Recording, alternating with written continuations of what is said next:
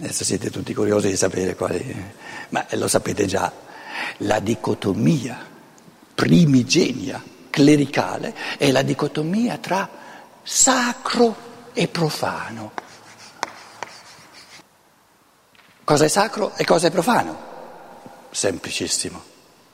Io sono fatto apposta per riassumervi in modo semplice le cose più complesse di questo mondo.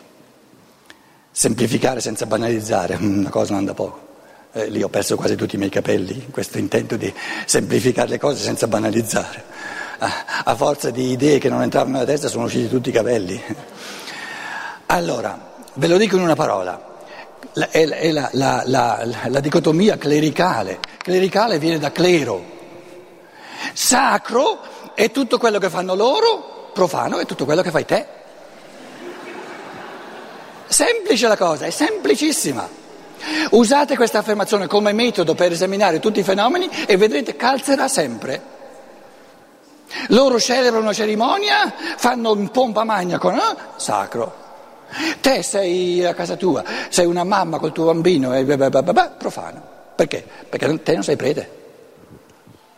Allora c'era il prete e il laico.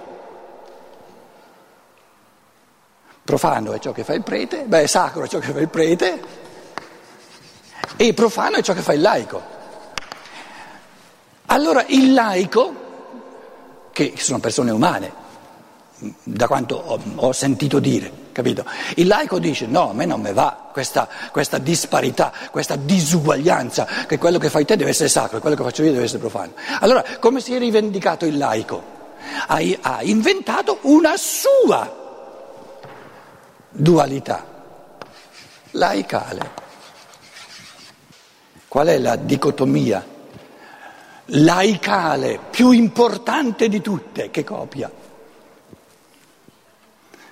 Che è la, la, traduzione laicale, laica, laicistica della dicotomia tra sacro e profano. Oh, non mi guardate così, lo sapete, no? Che, eh, dovete aspettare da me che ve lo dica, no? È la vita pubblica e la vita privata. La vita pubblica è importante, la vita privata puoi fare quello che vuoi, perché non è importante. E chi è la vita pubblica? Lo Stato. Qui ci mettiamo la Chiesa, il sacro è quello che fa la Chiesa, la vita pubblica è quello che fa lo Stato. E in italiano, mi dice la mia correttrice di bozze, in italiano, sia Chiesa sia Stato vanno scritti con la lettera maiuscola. Io ho detto, vabbè, scrivi con la lettera maiuscola. Non, non, starò, non so fare una guerra, una guerra, sulle maiuscole e le minuscole. In tedesco hanno tagliato la testa al toro, tutti i sostantivi sono maiuscoli non si sgarra. A parte che negli ultimi dieci anni c'è stato un putiferio di riforma del linguaggio, che, che mi sono ridotto a fare delle lezioni in tedesco ai tedeschi, che se le godevano, gli davo di quelle botte, dicevo ma insomma è ora che la finiamo di andare avanti, indietro, che eh, certe parole, prima bisognava scrivere eh, unite, adesso eh, cinque anni dobbiamo scrivere staccate, adesso ci dite di nuovo che dobbiamo scrivere unite, ma insomma mettiamoci d'accordo. Allora, sia la Stato sia la Chiesa, maiuscoli, perché? Perché questa è la cosa importante, il sacro è importante, il profano pff, conta nulla. Il pubblico è importante, il privato non conta nulla. Cos'è la vita privata? Quella che non conta nulla.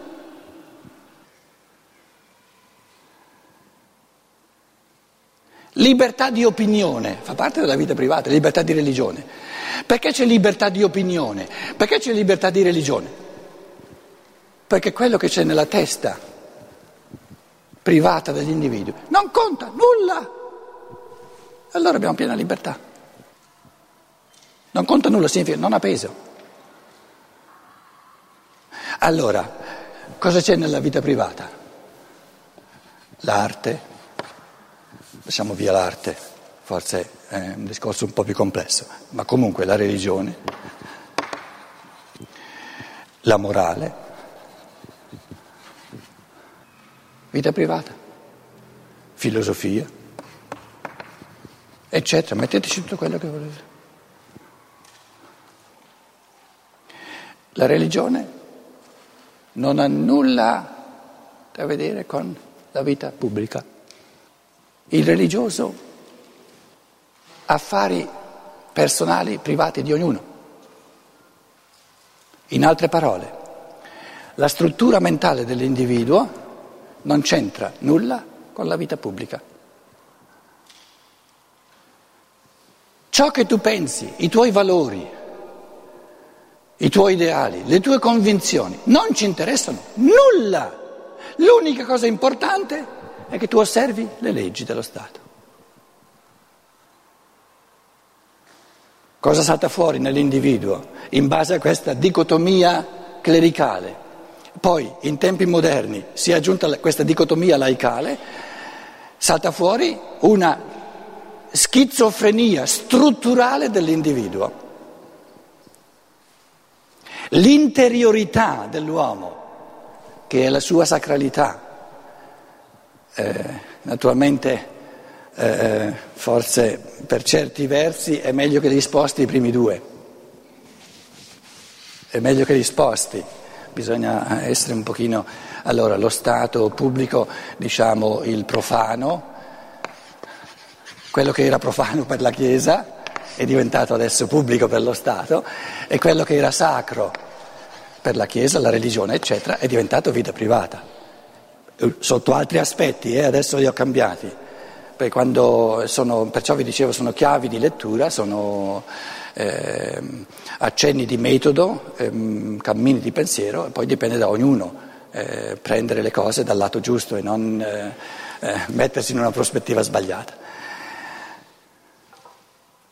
Prendiamo la scissione tra morale e diritto. Il diritto fa parte della vita pubblica, la morale, le convinzioni morali fanno parte della vita privata. Allora, diritto, la legge eh, decide quali sono, la legge decide quali sono i diritti e i doveri, la morale, qual è il senso della morale? Di distinguere tra il bene e il male. Lo Stato laico in cui noi viviamo è l'accordo tacito, forse di molte persone dormienti non si rendono conto di quello che è successo, c'è un accordo tacito nella nostra società che dice sulla morale è impossibile intendersi, è impossibile andare d'accordo perché il concetto di ciò che è bene e ciò che è male è opinione personale, è opinione individuale di ognuno. E se uno viene dicendo no, esiste un bene e un male morale oggettivo, è un dogmatico, è un fanatico, è un terrorista, è un fondamentalista. Allora tutto il discorso sulla morale viene tacciato di fondamentalismo. E cos'è il diritto? C'è soltanto il diritto storico, no? si chiama il diritto storico, o il diritto ehm, costituzionale, il diritto positivo, ecco si chiama diritto storico o positivo. Il diritto è l'accordo contingente che dipende da cultura a cultura, dipende da, da religione religione, dipende da razza a razza, eccetera, dai, dai vari tempi dell'evoluzione dell'umanità eh, gli esseri umani si mettono d'accordo indipendentemente dal fatto che sia oggettivamente bene o male moralmente, il fattore morale viene lasciato alla sfera privata dell'individuo e si, si dice mettiamoci d'accordo quali regole vogliamo stabilire di comportamento alle quali tutti ci dobbiamo attenere. Regole di comportamento contingenti stabilite a maggioranza. Se la maggioranza dice questo è lecito, è lecito. Se la maggioranza dice questo è proibito, è proibito. C'è un lecito morale? C'è un proibito, una proibizione morale? L'uomo di struttura laica, laicistica, direbbe no, non c'è. Non c'è un lecito, qualcosa che è lecito in sé e per sé. È lecito perché abbiamo deciso insieme che lo consideriamo lecito. Lo permettiamo, è permesso, lecito è ciò che è permesso. E la decisione di permettere qualcosa è nostra, è, una, è un fattore di, di maggioranza. Allora, eh, eh, con che cosa abbiamo a che fare, in fondo? Senza che tante persone se ne siano accorte, la discussione, il dialogo, il dibattito sulla natura umana ci è stato portato via.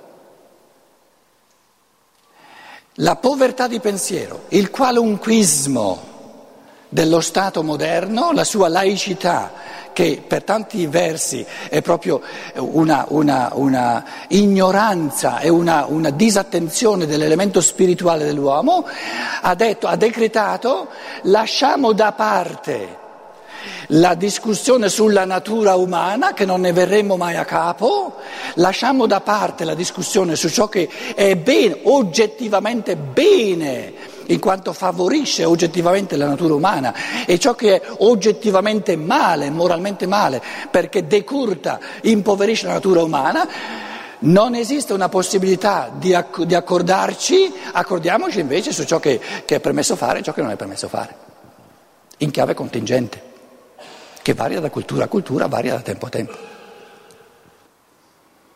Domanda, c'è o non c'è una natura umana oggettiva? Io dico c'è, altrimenti non saremmo uomini. E rinunciare alla tensione del dibattito sempre aperto, sempre per strada, sulla, sull'essenza, su ciò che è essenziale alla natura umana, significa rinunciare a ciò che è più bello dell'umano. È una poltroneria, non soltanto intellettuale ma anche morale. E la poltroneria dello Stato laico è di aver rinunciato al dibattito rovente e sempre aperto sull'oggettività della natura umana. Se non c'è nulla di oggettivo nella natura umana, ogni legge è arbitraria, è una questione di potere.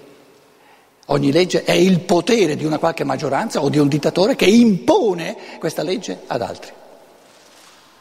Se invece una legge esprime un, un, elemento della natura umana e una legge mi dice guarda che se tu ti attieni a questa legge favorisci l'umano oggettivo in te e in tutti gli uomini, questa legge avrà un'altra forza morale vincolante per me che non dire eh, mi devo sottomettere a, al capo, mi devo sottomettere alla maggioranza, se no mi tagliano la testa. Perciò vi dicevo, abbiamo una cultura che poi è una, una non cultura, una barbarie della sottomissione all'elemento del potere. Perché il dibattito sulla natura umana è il dibattito su ciò che abbiamo tutti in comune. E, e, e in, in chiave di natura umana, nell'interpretazione della natura umana, siamo tutti uguali.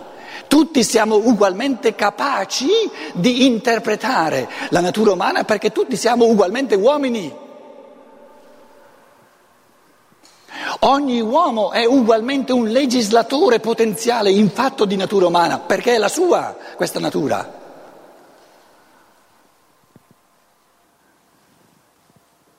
Immaginate le conseguenze di disumanità nelle quali viviamo, la sofferenza, ma proprio anche l'impoverimento, le, le, le depressioni che nascono nell'umanità per aver rinunciato a tenere vivo questo ideale dell'umano verso il quale tutti camminiamo. Cari amici, certo che nessuno di noi ha, ha, dire, ha, fatto, può fare una proprietà privata sulla verità oggettiva della natura umana. Siamo tutti per strada per capire sempre meglio l'oggettività della natura umana, ma non mi dite che non c'è l'oggettività della natura umana. Perché se non c'è più l'oggettività natura umana, c'è soltanto la legge della giungla e in quella viviamo oggi. Ogni essere umano cerca nella sua natura la possibilità di dire no, questo comportamento è disumano, va contro la natura umana. E questo tipo di comportamento favorisce l'umano, oggettivamente favorisce l'umano, perché l'umano è un fattore di oggettività. E chi vuole, chi vuole annientare l'umano nella sua oggettività cerca solo il potere, annienta l'uomo per poterne fare uno strumento del suo potere. La morale è stata relegata alla vita privata. Nella vita pubblica c'è soltanto il diritto. Più disumani di così non si può diventare. Perché mandando a ramengo la morale, mandiamo a ramengo la natura umana, l'uomo nella sua natura. E qui resta soltanto, eh, come dire, decisioni arbitrarie di potere che sono, che sono eh, come dire, in balia eh, delle varie ideologie, che siano di destra o di sinistra non conta più nulla, perché l'uomo in quanto tale viene relegato alla vita privata. Il diritto come distinto dalla morale, come contrapposto alla morale, eh, dice esistono soltanto regole di gioco. È vero che esistono solo regole di gioco? No, esiste soltanto una regola e non di gioco, è una regola di guerra. Non ci sono regole di gioco nella nostra società, c'è una sola regola di guerra. Il più forte schiaccia il meno forte. Non ci sono regole di gioco, c'è di fatti soltanto una regola di guerra.